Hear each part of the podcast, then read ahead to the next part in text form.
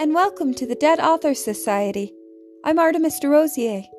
Today, we celebrate Frank Herbert. Date of death, February 11th, 1986. Rest in peace.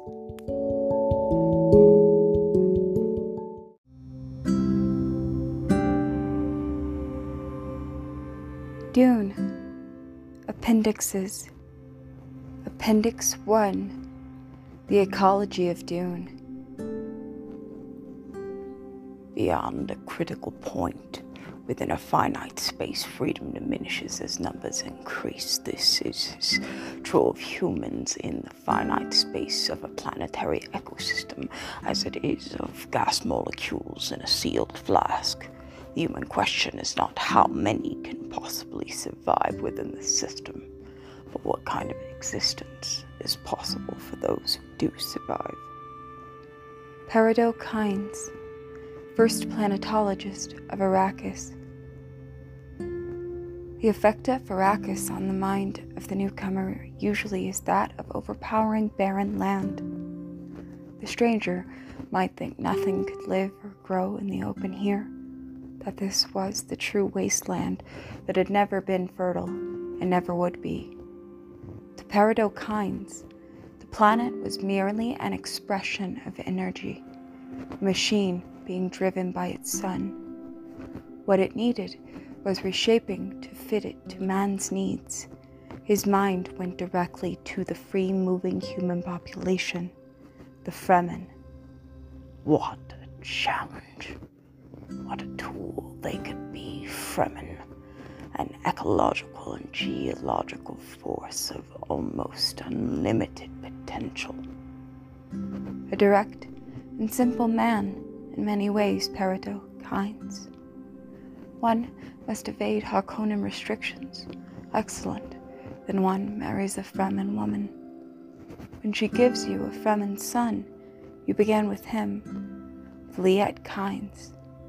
The other children, teaching them ecological literacy, creating a new language with symbols that arm the mind to manipulate an entire landscape, climate, seasonal limits, and finally to break through all ideas of force into the dazzling awareness of order.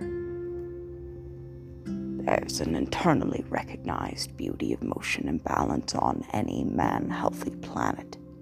Kynes said. You see in this beauty a dynamic, stabilizing effect essential to all life. Its aim is simple to maintain and produce coordinated patterns of greater and greater diversity. Life improves the closed system's capacity to sustain life. Life, all life, is in the service of life. Necessary nutrients are made available to life by life in greater and greater richness as the diversity of life increases. The entire landscape comes alive, filled with relationships and relationships within relationships. This was Pardot Kynes lecturing to a Sietch Warren class. Before the lectures, though, he had to convince the Fremen to understand how this came about, you must first understand the enormous single mindedness, the innocence with which he approached any problem. He was not naive, he merely permitted himself no distractions. He was exploring the Arrakis landscape in a one man ground car one hot afternoon when he stumbled onto a deplorably common scene. Six Harkonnen Bravos, shielded and fully armed, had trapped three Fremen youths in the open behind the shield wall near the village of Windsack. To Kynes, it was a ding dong battle, more slapstick than real, till he focused on the fact that the Harkonnens intended to kill the Fremen. By this time, one of the youths was down with a severed artery. Two of the Bravos were down as well, but it was still four armed men against two striplings. Kynes wasn't brave. He merely had that single mindedness and caution. The Harkonnens were killing Fremen. They were destroying the tools with which he intended to remake a planet. He triggered his own shield, waded in, and had two of the Harkonnens dead with a slip tip before they knew anyone was behind them. He dodged a sword thrust from one of the others, slit the man's throat with a neat entrisseur, and left the lone remaining bravo to the two Fremen youths, turning his full attention to saving the lad on the ground. And save the lad he did, while the sixth Harkonnen was being dispatched. Now, here was a pretty kettle of sand trout. The Fremen didn't know what to make of Kynes. They knew who he was, of course. No man arrived on Arrakis without a full dossier finding its way into the Fremen strongholds. They knew him. He was an Imperial servant. But he killed Harkonnens. Adults might have shrugged and with some regret sent his shade to join those of the six dead men on the ground. But these Fremen were inexperienced youths, and all they could see was that they owed this imperial servant a mortal obligation. Kynes wound up two days later in a sietch that looked down on Wind Pass. To him, it was all very natural. He talked to the Fremen about water, about dunes anchored by grass, about palmaries filled with date palms, about old qanats flowing across the desert. He talked and talked and talked. All around him raged a debate that Kynes never saw. What to do with this madman?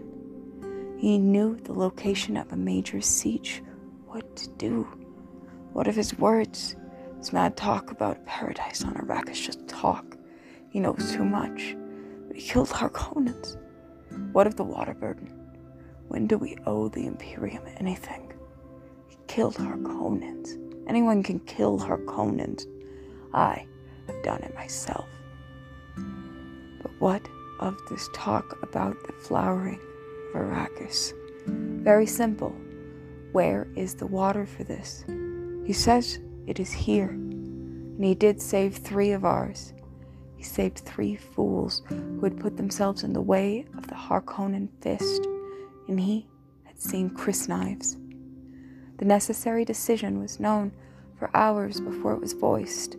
The tau of the Sietch tells its members what they must do. Even the most brutal necessity is known. An experienced fighter was sent with a consecrated knife to do the job. Two watermen followed him to get the water from the body brutal necessity. It's doubtful that Kynes even focused on his would be executioner. He was talking to a group that spread around him at a cautious distance. He walked as he talked, a short circle gesturing. Open water, Kynes said. Walk in the open without stillsuits water for dipping it out of a pond portyguls. The knifeman confronted him. Remove yourself, Kynes said, and went on talking about secret wind traps. He brushed past the man. Kynes' back stood open for the ceremonial blow. What went on in that would be executioner's mind cannot be known now. He did finally listen to Kynes and believe. Who knows? But what he did is a matter of record. Uliet was his name. Older Liet, Uliet, walked three paces and deliberately fell on his own knife, thus removing himself. Suicide? Some say Shai Hulud removed him. Talk about omens. From that instant, Kynes had but to point saying, Go there. Entire Fremen tribes went, and died Women died, children died, but they went. Kynes returned to his imperial chores, directing the biological testing stations, and now Fremen began to appear among the station personnel. The Fremen looked at each other. They were infiltrating the system, a possibility they'd never considered. Station tools began finding their way into the warrens, especially rays, which were used to dig underground catch basins and hidden wind traps. Water began collecting in the basins. It became apparent to the Fremen that Kynes was not a madman totally, just mad enough to be holy. He was one of the Ummah, the brotherhood of prophets, the shade of Uliet was advanced to the Sadus, the throne of heavenly judges. Kynes, direct, savagely intent Kynes, knew that highly organized research is guaranteed to produce nothing new. He set up small unit experiments with a regular interchange of data for a swift Tansley effect. Let each group find its own path. They must accumulate millions of tiny facts. He organized only isolated and rough run through tests to put their difficulties into perspective. Core samplings were made throughout the bled. Charts were developed on the long drifts of weather that are called climate. He found that in the wide belt contained by the 70 degree lines, north and south, temperatures thousands of years hadn't gone outside the 254 to 332 degrees absolute range, and that this belt had long growing seasons where temperatures ranged from 284 to 302 degrees absolute, bonanza range for terraform life, once they solve the water problem. When will we solve it? The Fremen asked. When will we see Arrakis as a paradise? In the manner of a teacher answering a child who was asked the sum of two plus two, Kynes told them, From 300 to 500 years. A lesser folk might have howled in dismay, but the Fremen had learned patience from men with whips. It was a bit longer than they had anticipated, but they all could see that the blessed day was coming. They tightened their sashes and went back to work somehow. The disappointment made the prospect of paradise more real. The concern on Arrakis was not with water, but with moisture. Pets were almost unknown, stock animals rare. Some smugglers employed the domesticated desert ass, the kulon, but the water price was high even when the beasts were fitted with modified still suits. Kynes thought of installing reduction plants to recover water from the hydrogen and oxygen locked in native rock, but the energy cost factor was far too high. The polar caps, disregarding the false sense of water security they gave the peons, held far too small an amount for his project, and he already suspected where the water had to be. There was that consistent increase of moisture at median altitudes and in certain winds. There was that primary clue in the air balance 23% oxygen, 75.4% nitrogen, 0.023% carbon dioxide, the trace gases taking up the rest. There was a rare native root plant that grew above the 2,500 meter level in the northern temperate zone. Tuber, two meters long, yielded half a liter of water. And there were the terraformed desert plants. The tougher ones showed signs of thriving if planted in depressions lined with dew precipitators. Then Kynes saw the salt pan. His thopter, flying between stations far out on the bled, was blown off course by a storm. The storm passed, there was the pan, a giant oval depression some 300 kilometers on the long axis, a glaring white surprise in the open desert. Kynes landed, tasted the pan's storm cleaned surface. Salt. Now he was certain. There had been open water on Arrakis. Once. He began re examining the evidence of the dry wells where trickles of water had appeared and vanished, never to return. Kynes set his newly trained Fremen limnologists to work. Their chief clue leathery scraps of matter, sometimes found with the spice mass after a blow. This had been ascribed to a fictional sand trout in Fremen folk stories. As facts grew into evidence, a creature emerged to explain these leathery scraps. A sand swimmer that blocked off water into fertile pockets within the porous lower strata below the 280 absolute line. This water stealer died by the millions in each spice blow. A five degree change in temperature would kill it. Few survivors entered a semi dormant cyst hibernation to emerge in six years as small, about three meters long, sandworms. Of these, only a few avoided their larger brothers in pre spiced water pockets to emerge into maturity as the giant Shai Hulud. Water is poisonous to Shai Hulud as the Fremen long known from drowning the rare stunted worm of the minor erg produce the awareness spectrum narcotic they call water of life. The stunted worm is a primitive form of Shai Hulud that reaches a length of only about 9 meters. Now, they had a circular relationship, little maker to pre spice mass, little maker to Shai Hulud, Shai Hulud to scatter the spice upon which fed microscopic creatures called sand plankton. Sand plankton, food for Shai Hulud, growing, burrowing, becoming little makers. Kynes and his people turned their attention from these great relationships and focused now on microecology. First, the climate, the sand surface, often reach temperatures of 344 degrees to 350 degrees absolute. A foot below the ground, it might be 55 degrees cooler. A foot above the ground, 25 degrees cooler. Leaves or black shade could provide another 18 degrees of cooling. Next, the nutrients.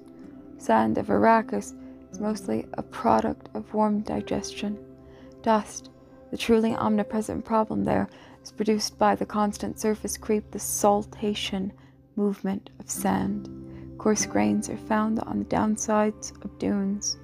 The windward side is packed smooth and hard. Old dunes are yellow, oxidized. Young dunes are the color of the parent rock, usually gray.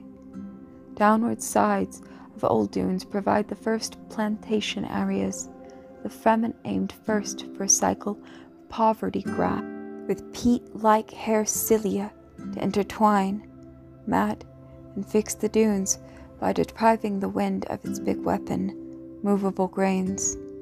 Adaptive zones were laid out in the deep south, far from Harkonnen waters. The mutated poverty grasses were planted first along the downward slip face of the chosen dunes that stood across the path of the prevailing westerlies. With the downwind face anchored, the windward face grew higher and higher, the grass was moved to keep pace. Giant sifs, long dunes with sinuous crest of more than 1,500 meters height, were produced this way.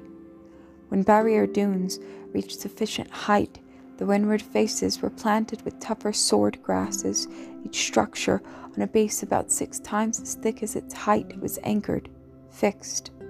Now they came in with deeper plantings, ephemerals, chenopods, pigweeds, and amaranth to begin, then Scotch broom, low lupine, fine eucalyptus, the type adapted for Caladan's northern reaches, dwarf tamarisk, shore pine, then the true desert growths, Candelilla, saguaro, and bisnaga, barrel cactus, where it would grow. They introduced camel sage, onion grass, gobi feather grass, wild alfalfa, burro bush, sand verbena, evening primrose, incense bush, smoke tree, creosote bush. They turned then to the necessary animal life, burrowing creatures to open the soil and aerated kit fox, kangaroo mouse, desert hare, sand terrapin, and the predators to keep them in check desert hawk, dwarf owl, eagle, desert owl, and insects to fill the niches these couldn't reach scorpion, centipede, trapdoor spider, the biting wasp, and the wormfly, and the desert bat to keep watch on these.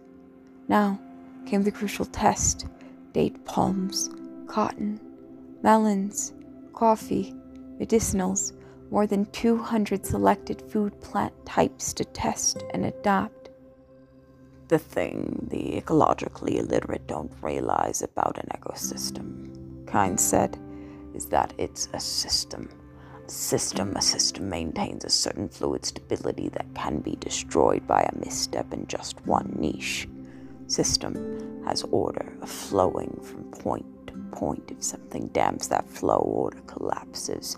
The untrained might miss that collapse until it was too late. That's why the highest function of ecology is the understanding of consequences. Had they achieved a system? Kynes, as people watched and waited, the Fremen now knew what he meant by an open end prediction to 500 years. A report came up from the Palmaries. The desert edge of the plantings, the sand plankton is being poisoned through interaction with the new forms of life. The reason protein incompatibility. Poisonous water was forming there, which the Arrakis life would not touch. Barren zones surrounded the plantings, and even Shai Hulud would not invade it. Kynes went down to Palmaries himself, a twenty thumper trip in a palanquin like Wounded Man or Reverend Mother because he never became a sand rider. He tested the barren zone, sank to heaven, and came up with a bonus, a gift from Arrakis. The addition of sulfur and fixed nitrogen converted the barren zone to a rich plant bed for terraform life. The plantings could be advanced at will. Does this change the timing? The Fremen asked. Kynes went back to his planetary formulae. When trap figures were fairly secure by then, he was generous with his allowances, knowing he couldn't draw neat lines around ecological problems. A certain amount of plant cover had to be set aside to hold dunes in place, a certain amount for foodstuffs, both human and animal, a certain amount to lock moisture in root systems to feed water out into surrounding parched areas. They'd mapped the roving cold spots on the open bled by this time. These had to be figured into the formulae. Even Shai Hulud had a place in the charts. He must never be destroyed, else spice wealth would end but his inner digestive factory, with its enormous concentrations of aldehydes and acids, was a giant source of oxygen, a medium worm, about 200 meters long, discharged into the atmosphere as much oxygen as 10 square kilometers of green growing photosynthesis surface.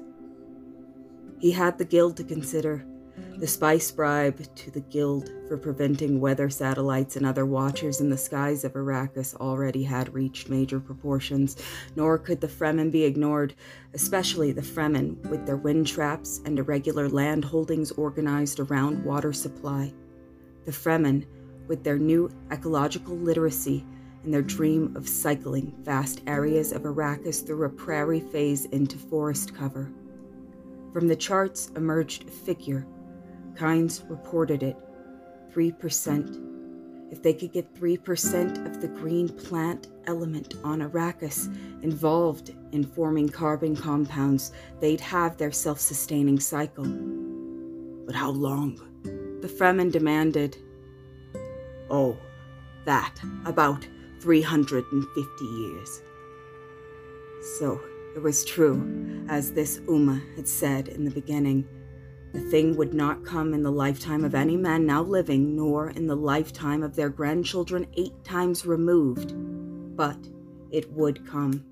The work continued building, planting, digging, training the children. Then Kynes the Ummah was killed in the cave in at Plaster Basin. By this time, his son Liet Kynes was 19, a full Fremen and sand rider who had killed more than a hundred Harkonnens. The imperial appointment for which the elder Kynes already had applied in the name of his son was delivered as a matter of course. The rigid class structure of the Faufreluches had its well ordered purposes here. The son had been trained to follow the father. The course had been set by this time, the ecological Fremen were aimed along their way. Liet Kynes had only to watch and nudge and spy upon the Harkonnens until the day his planet was afflicted by a hero.